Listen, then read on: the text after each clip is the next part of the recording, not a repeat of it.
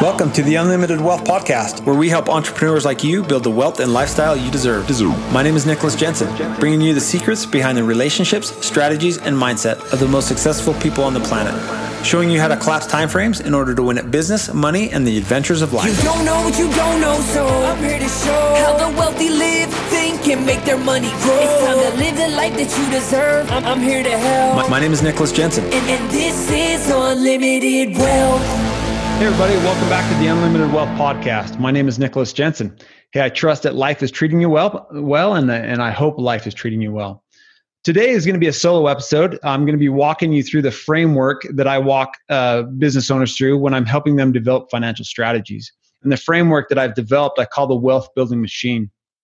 And the reason that I'm, I'm so passionate about helping business owners do this is really my bigger purpose or, or my deeper purpose is I, I want to change the family legacy.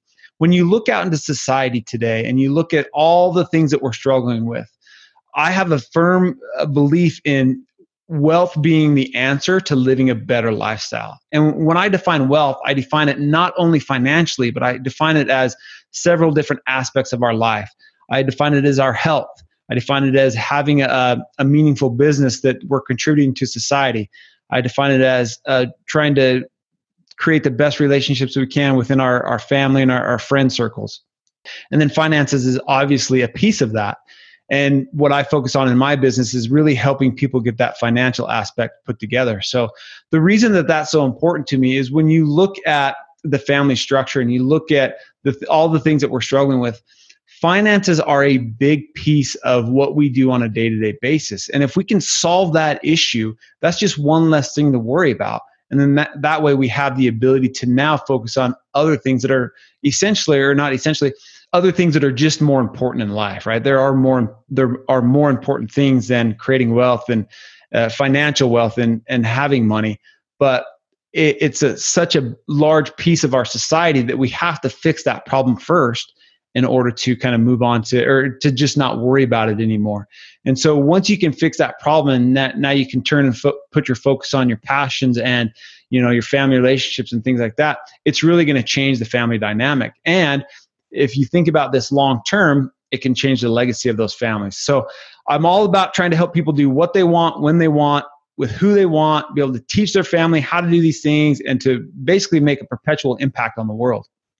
So as clients come to me, it, there's this there's this common theme that I often see as I'm dealing with these clients, and I call it the unwealthy success. And what I mean by that is a business owner will come to me and they're doing really good in their business. They're making money, they've got a lot of cash flow, but they just feel frustrated because they're not seeing their wealth grow. And it could just be because they've hired the wrong financial planner. It could be because they're just investing in things that sound good and their buddies have told them about it, but they don't really have a, a defined strategy behind it. And, and, and they don't have a long term strategy behind what they're really wanting to do. So they're keeping all of their excess cash and savings, or they're invested in some random things. They're not really seeing their net, net worth grow. So they, they kind of feel bogged down by their business because they feel like they got to keep this machine running, this business going and going and growing in order to keep up with their lifestyle and keep up with the things that they want to do. And then on the flip side, they're not seeing their net worth grow, so they're they're just kind of frustrated, and and they could be paying too much in taxes and, and all of these things that quote unquote the unwealthy success have to deal with. And the idea is they're really wanting to move past even becoming a business owner, but they want to become a strategic investor in which they can kind of manage not only their business, but their other their outside investments that will essentially replace their business's income. So that's their ultimate goal is to move to this strategic investor. And to become a strategic investor, they have to have a wealth building strategy that actually is defined and that that works. Not chasing shiny objects but one that actually works. And when they become a strategic investor they're then aligned or their investments are aligned with their knowledge. It's a their their investments are aligned with their values. They know exactly what types of investments they're looking for. They're not out chasing um, the next cool thing or, or the next shiny object but they know exactly what they're looking for and why they're looking for it. They're really focused on cash flow. Their, the, their investments are creating cash flow for themselves to ultimately replace the salary that they're taking from their business. And they're not just thinking about themselves, but they're thinking long term. They're thinking for the next generation, two generations, three generations down the road. And they're trying to figure out okay, how do we lower our tax burden for the long term in order to, to help this wealth grow and to perpetuate? They've got a family bank structure set up in, in which they've, they're educating their, their family members on how to finance, how to run their finances, their finances in a way that they can start to borrow from this family structure in order to to go out into the world and, and to do good you know whether it's start a business or start a career or whatever it is that, that they want to do. So that's what they're trying to move to is trying to move towards this strategic investor and so in between those two the unwealthy success and the strategic investor is this gap of well how do i get there when you look at society today and the dialogue that that the media is framing up for people, it's clear that we're in this big failed financial experiment. You know, it, we're being told to put all of our money towards Wall Street and towards the stock market and and to just save it and hopefully someday one day we'll be able to use it and that just simply isn't reality in the sense that it hasn't it's proving now to not work for individuals.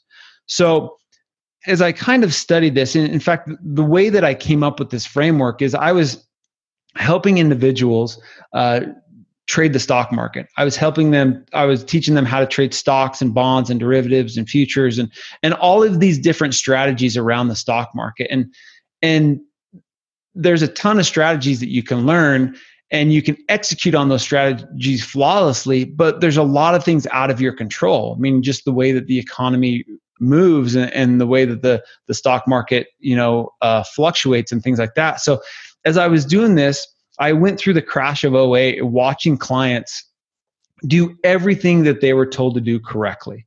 They were they were executing on this stuff as flawlessly as a human being could absolutely execute it on it. And they were losing their shorts simply because there were so many things out of their control. They, there was only so much that they could do to stop the bleeding. And as I watched this go down, I was frustrated because I was trying to help them and there was very little that I could do as, as the crash was happening. I, I sat back and I'm like, this seems like a, a Ponzi scheme. This seems like that the quote unquote middle class are being herded into a specific financial structure that isn't benefiting them. So I started to go out and do some research and to study, okay, well, what are the wealthy really doing? What are what are the top 1% doing? What what are the family offices out there? What are they doing? Are they also participating in this financial experiment or are they doing other things? And what I found out was they were actually doing strategies that were hidden in plain sight. Things that, that had been doing they'd been doing for hundreds of years that had actually helped them grow their wealth. They weren't participating in this financial experiment of shove all of your money in the stock market and hope that in 20, 30, 40 years you can uh, use it. But they were they were participating in, in insurance-based strategies and real estate strategies that allowed them to pull cash flow from their investments and then turn around and use that cash flow again to buy more investments and to build their wealth that way. So as I was introduced to these financial strategies, I started to look at okay, is this only for the wealthy or can other people participate in it?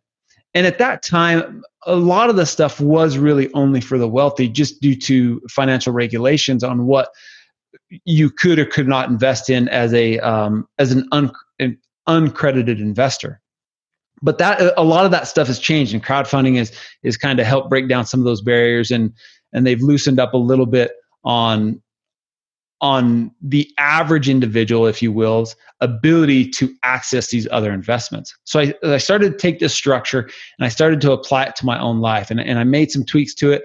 And then I broke off on my own and started my own businesses and really started to see the power behind these financial strategies at work. So I took these family office frameworks, I boiled it down and I said, okay, what can or how can this be applied to individuals that are that are doing six and seven figures in their business so that they can actually grow their wealth in a way that that wealth will grow and will last for generations to come rather than participating in this failed financial experiment that just keeps them in this unwealthy success uh, pattern.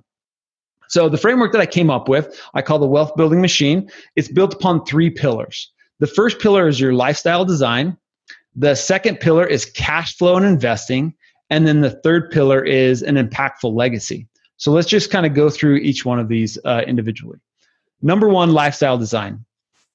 As you know, we're not, we have to start, as Stephen Covey said, we have to start with the end in mind. What is it that we really want? Are we in the business that we really want to be in? And if we are, is that business structured in such a way that it's going to give us the lifestyle that we actually want to live? And what I mean by that is you may have an extremely successful business, making a lot of money, but you may also be in the grind of it 24 7, meaning that you're working 10, 12, 14 hours a day to bring in that revenue to make sure that business is cash flowing. Was that really the lifestyle that, that you want? Or is there a way to take that same business structure and start to pull yourself out of it and get other individuals, leverage other people's talents and resources to start to, to run your business systems in order to continue to make that revenue and, and to have that business continue to cash flow, but take less and less of your time? So lifestyle design is you've got to figure out what is it that you want to do or what is it that you really want? How much time do you want to spend with family? How much time do you want to spend on hobbies? How much time do you want to spend on other passion projects or or or dabbling in in other investments? Because if your business is taking up all of your time, all these other things are going to suffer. So you've really got to figure out, okay, what is it that I actually want? And then we've got to take the business structure and we and we have to start to move it in such a way that it gives you that lifestyle. So that's number 1, lifestyle design. Number 2 is cash flow and investing. And this is really where the the financial piece comes into play, right? So here's my philosophy behind investing I spent a lot of time in the construction industry when I was in college. I poured a lot of uh, concrete, I framed some houses, um, I did a lot of different things in the, in the construction industry. And what I found is the investment world today oftentimes reflects the construction industry. And what I mean by that is when you're a, a home buyer, let's say you're going to go buy your first home, what are the things that you're really concerned about? Or what are the things that you're really interested in? You're interested in the shiny chandelier, the cool chandelier. You're interested in the trim that's going to go around your your doors and your windows. You're interested in the paint color, the carpet, the flooring, all this cool shiny object type stuff. What you're not interested in is the ugly rebar that's being put in your foundation. You're not interested in the boring concrete that is is being poured in your foundation. But those are the most important things. The ugly rebar and the boring concrete are essential to that building being built. If you neglect those two things, it doesn't matter what kind of shiny chandeliers you have. It doesn't matter the cool trim you have or the cool flooring. None of that stuff matters because it won't last because your foundation sucks. And that's the way that it is in the financial world today. What I see people doing, especially these unwealthy, successful people, is they're chasing shiny objects. They're chasing all these shiny financial objects that are being touted on the news or their buddies are telling them about or you know the, the financial industry is trying to sell them but what they've neglected is the boring financial strategies that actually build the foundation of your wealth that will perpetuate your wealth for the long term and so when you look at cash flow and investing, focus first on the ugly rebar and the boring concrete in order to lay that foundation. So this is how we do that. Number one, cash flow management. You have to have a system in place, both in your business life and in your personal life, to manage cash flow. Because you've heard the saying, cash is king. That's not necessarily true. Cash flow is king. If I've got a pile of cash, that does me good for a little bit for a little while. But unless that cash is being replenished by cash flow, essentially it's going to run out at some point and I'm going to find my myself in a, in a trap. So you've got to have a cash flow management system in which you're managing your business's cash flow correctly and your personal cash flow correctly. So that's number 1. Number two, from a business perspective, you need to look at your taxes and incentives. And this is part of managing cash flow. You've got to lower your tax burden as much as possible. And as a business owner, there's so many incentives out there that allow you to do this uh, legally. Obviously, we want to do this legally. We don't want to do anything shady. We want to pay the government what we owe the government. But the government has given business owners a lot of incentives to do certain things that will help them lower their tax burden. So you need to look at your taxes and your and your incentives and make sure that you're taking advantage of everything out there. Uh, debt management. Uh, oftentimes, businesses carry debt. So you want to make sure that you're not over leveraged from a debt perspective, and you want to make sure that you've got a strategy in place that you're managing that debt correctly, and you're bringing those debt levels down, and only taking on debt that actually will move the business forward. Uh, and then if, at that point, what you're going to want to look at is a cash flow banking system. So this is essentially high value life insurance policies that allow you to store cash inside of these policies that again are ugly rebar and boring concrete but are effective as heck in order to lay the foundation of your business. So you're going to pile as much cash in a cash flow banking in ca- different cash flow banking policies as as possible so that you can start to utilize that cash flow or that cash inside those policies to invest in other things that are going to that's going to grow your wealth. So that's the next thing is making sure that you have some high cash value policies in place in order to store cash value. Again ugly rebar boring concrete but as effective as is all get out so, from an investing perspective, okay, so how do you, now that you've got your cash flow management in place, how do you actually go out and start investing? And what types of things should you be looking at to invest in? Well, you want to do it in a systematic order. And so, when you think about investing, think about it this way you want to maintain as much control over your money as possible, and you want to reduce your risk as much as possible. Okay. So, everything you put in place, be asking yourself, how much control do I have over this asset? And how much risk am I taking on by investing in this asset? So, the first place you want to look at is hard assets. You, as a business owner, have to look at where can I control the outcome of an investment as much as possible? Well, the obvious choice is your business right? You know your business inside and out. There are things that you can do to affect the outcome of that business's performance. So when you look at investing, look at, okay, where can I invest inside my business to grow it, to grow the revenue, um, and to move this business forward? It's that I have control over these assets and this money, and I'm taking on as little risk as possible. The next thing you want to look at is real estate investments, and especially cash flowing real estate investments you can actually go out and buy investment properties in which there's things that you can do to make sure that that investment property cash flows. And you've got control over that right? You're you're not subjecting that to some wall street investor on the east coast assuming you live on the west coast but uh, a wall street investor and just hoping that they're doing the right thing.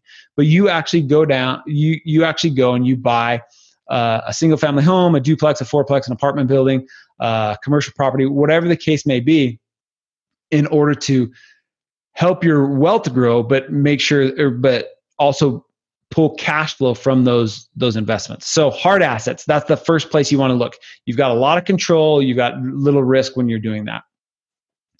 Now, the next thing you can look at is alternative assets. Now, when you start to go into this category, you're gonna you're gonna give up a little bit of control because now you're gonna start relying on on other individuals to their expertise and, and their investment performance. And you're so you're going to be taking on a little bit more risk when you go to this category. But you can look at like oil and gas uh, investments. So if you're looking at oil and gas like like uh, discovery or um, exploration there's going to be some tax advantages to that if you look at existing oil and gas investments you're going to be able to pull just under 10% cash flow off those on a year to year basis and be able to recoup your money as fast as possible. But you're relying upon an operator out there that actually knows what they're doing, that's able to pull the revenue out of the ground via oil in order to give you that money back. So, but but the difference here is you're investing in a specific project. So the investment that you make is backed by assets inside that project. It's not just a, a pooled investment, but you're actually backed by a, a, specific project. So oil and gas is one place you can look. uh, syndications, either business syndications or real estate syndications. And what that is is when you you've got a group of investors that will pool their money, give that money to an operator, and that operator will take down a large let's call it a real estate investment. They'll take down a large real estate investment in which you're invested in that specific project, right? And you're relying upon that operator's expertise to make that investment work. So, in order to do that, you've got to make sure that you trust that operator, you trust their performance, and you trust their ability to get you a return. And then you can look at private lending. So, maybe uh, you know it, as people know that you've got some expendable capital out there you can look to start to lend on things. So maybe you're lending on a land deal for somebody and you know this is essentially it could be hard money or it could be more of a long-term uh, lending scenario. But anytime you do private lending make sure that you've got a solid hard asset backing that that lending. So if something goes south you can actually recoup uh, your money and, and then some so after alternative assets, you want to look at, uh, you can then look at market-based assets. So these are your stocks, bonds, derivatives. I always tell individuals um, if you don't know what you're doing in the stock market, meaning you don't have the strategies to trade stocks, bonds, derivatives, um, futures, and things like that, you can simply just look at at good companies that are paying a dividend. That's strategy number one. Because again, we're looking for cash flow, right? So old companies, boring companies, paying a dividend, and you're not necessarily concerned about the appreciation of the stock, but you're concerned about will they consistently pay me a dividend over time? That's one way to look at it. The other way that you can look at it is you can just go take a, a broad market approach and don't go into mutual funds because statistically it's statistically shown that 80% of mutual funds don't even outperform the market and those 20% that do outperform the market this year are unlikely to outperform the market next year. And what I mean by that is you're basically going to be paying a bunch of fees to get average performance. So let me tell you how you circumvent that and you just create a portfolio that's going to give you basically the same performance anyways. Go and just create uh, a portfolio of ETFs that cover the broad markets. So you could look at the spiders, which cover uh, the Dow Jones. You could look at the IWM, that which covers the Russell 2000. I'm sorry, the spiders cover the S&P 500. The IWM covers the Russell 2000. You could look at the diamonds that cover the Dow Jones, and then you could look at some international ETFs. So these are the fees on these are, are very very low, and you're just getting this broad market uh, coverage of of the stock market. So again, you have a lot less control over this investment, right? Because you're relying upon the market to perform. You're relying upon these companies to perform to perform in order to give you an investment. And so your risk is a lot higher. So so you want your portfolio to be uh the uh, the percentage of your portfolio to be a lot smaller than what you've got in your cash flow banking and your business and your real estate and these alternative assets and things like that. And that's different from what society or the media will tell you to do they kind of tell you to flip it, right? Because the reason that they do that is the financial industry has done themselves a disservice in which they've incentivized financial planners and investment advisors to gather assets under management.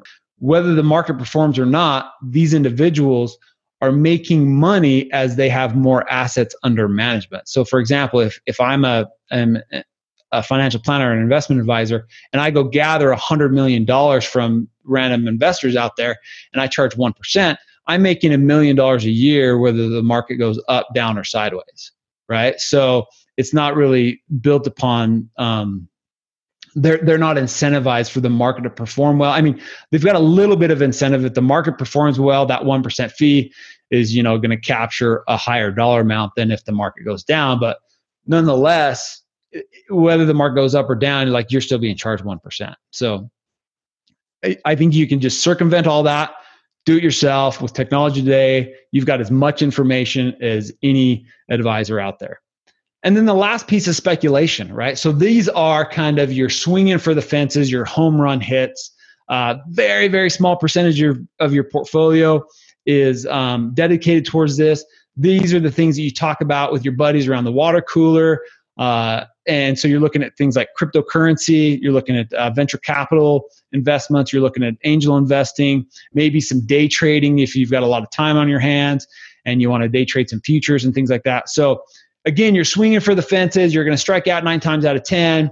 If you hit it big, you know, you're going to make a lot of money, but the, the risk is high. So that's cash flow and investing. And then the third pillar is an impactful legacy. So again, when studying the, these family offices and these wealthy individuals, they're not looking for how am I going to how are my investments going to grow over the next 10 or 20 years? They're looking at how are these investments going to grow over the next 100 years the next 200 years? They're looking at the next generation right? They're not just looking at themselves. And with that they're looking at how are we going to educate the next generation in order to take advantage and take care of these resources to make the world a better place so you're really looking at this impactful legacy of I want my investors investments to be there for the long term. And now I've got to set up a scenario and a situation in which I'm educating the next generation to make sure that they're making a, a healthy impact on the world and that this money will continue to perpetuate and grow. So part of that is having the proper wills and trusts in place, right? If you die as a strategic investor, what happens to all these resources? Where are they held? where are they who are they going to and, and who's going to be in charge of them so having the proper wills and trust in place and one of the things that you want to look at inside of your wills and trust is how people can access the wealth that you've created the middle class or the the poor individual this is how they'll distribute their wealth when they die that wealth will be divided among their four children or their five children or their grandchildren or, or whatever the case may be the wealthy look at it different, differently and they're like when I die, all of that money and that wealth is going to stay in one spot. Now that it's in one spot, everybody in the family will have the ability to access that money under certain conditions. So maybe those conditions are you can borrow from this pool of money, this pool of family money to start a business.